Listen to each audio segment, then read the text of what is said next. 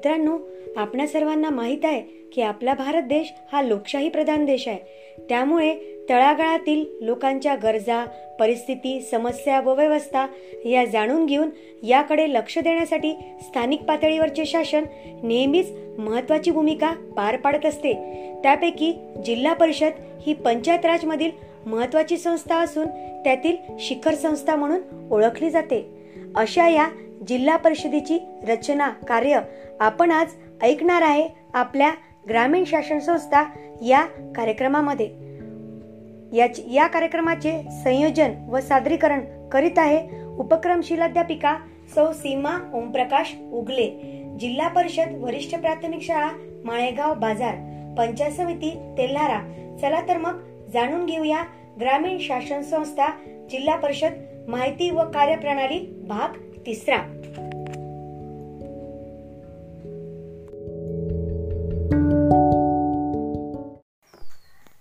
नमस्कार विद्यार्थी मित्रांनो.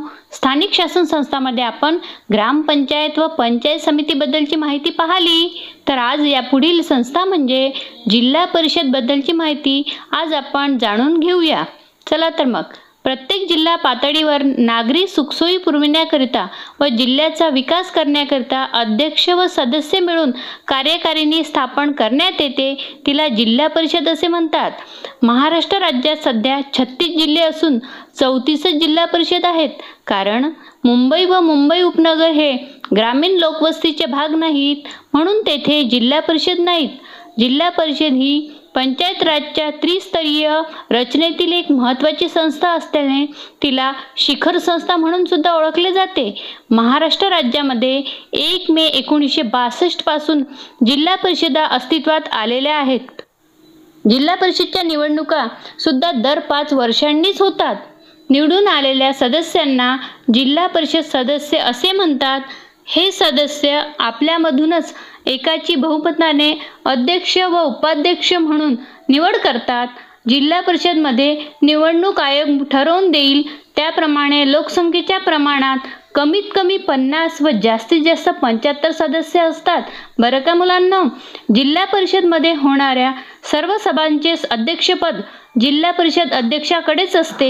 सभांच्या कामकाजावर सर्व आर्थिक व्यवहारावर अध्यक्षांचे नियंत्रण असते. जिल्हा परिषदच्या निधीतून योग्य तो खर्च करण्याचा अधिकार जिल्हा परिषद अध्यक्षांनाच असतो. या अध्यक्षांच्या अनुपस्थितीत उपाध्यक्ष जिल्हा परिषदचा कारभार पाहतात. जिल्हा परिषदच्या कारभारात सुसूत्रता येण्याच्या दृष्टिकोनातून जिल्हा परिषदमध्ये विविध समित्या स्थापन केल्या जातात. त्या प्रत्येक समितीचे मुख्य सभापती हेच असतात. या समित्यांमध्ये वित्त समिती कृषी समिती शिक्षण समिती आरोग्य समिती बांधकाम समिती समाज कल्याण समिती पशुसंवर्धन व दुग्धशाळा समिती महिला व बालकल्याण समिती इत्यादी समा समित्या असतात. विद्यार्थी मित्रांनो लिहून घ्यायचं बरं का? प्रत्येक जिल्हा परिषदसाठी एक प्रशासकीय अधिकारी शासनामार्फत नेमलेला असतो. तो भारतीय प्रशासन सेवेतील आय ए एस दर्जाचा असतो. त्यांना मुख्य कार्यकारी असे म्हणतात. जिल्हा परिषदने घेतलेल्या निर्णयाची प्रत्यक्ष अंमलबजावणी करण्याचे काम त्यांच्याकडे असते. तसेच जिल्हा परिषदेच्या कामकाजावर देखरेख ठेवणे कायदेविषयक तरतुदीचे जिल्हा परिषद कर्मचारी व अधिकारी यांना मार्गदर्शन करणे व इतर सर्व जबाबदारी त्यांच्यावरच असते. जिल्हा परिषदमधील मुख्य कार्यकारी अधिकारी हे खूप महत्त्वाचे पद आहे. आता पाहूया जिल्हा परिषदेची कामे. जिल्हा परिषदेवर जिल्ह्याचा सर्वांगीण विकासाची जबाबदारी असते. जिल्हा परिषदेचा विकास आराखडा आर्थिक अंदाजपत्रक तयार करणे जिल्ह्यात शिक्षणाच्या सोयी सुविधा निर्माण करणे आरोग्याच्या सोयी निर्माण करणे स्वच्छ पाण्याचा पुरवठा रस्ते तयार करणे शेतकऱ्यांच्या हितांच्या योजना आखणे आर्थिक दुर्बल घटकांना मदत करणे पंचायत समिती व ग्रामपंचायत कामकाजावर नियंत्रण व देखरेख ठेवणे अशा प्रकारची विविध कामे जिल्हा परिषद करते. अशा प्रकारे आज आपण जिल्हा परिषदेची माहिती जाणून घेतली. यावर मी तुम्हाला गृहकार्य देते.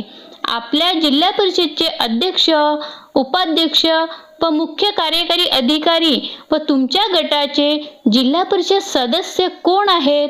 याबद्दल माहिती करून घ्या. चला तर उद्या भेटूया. नवीन सदरात. धन्यवाद विद्यार्थी मित्रांनो.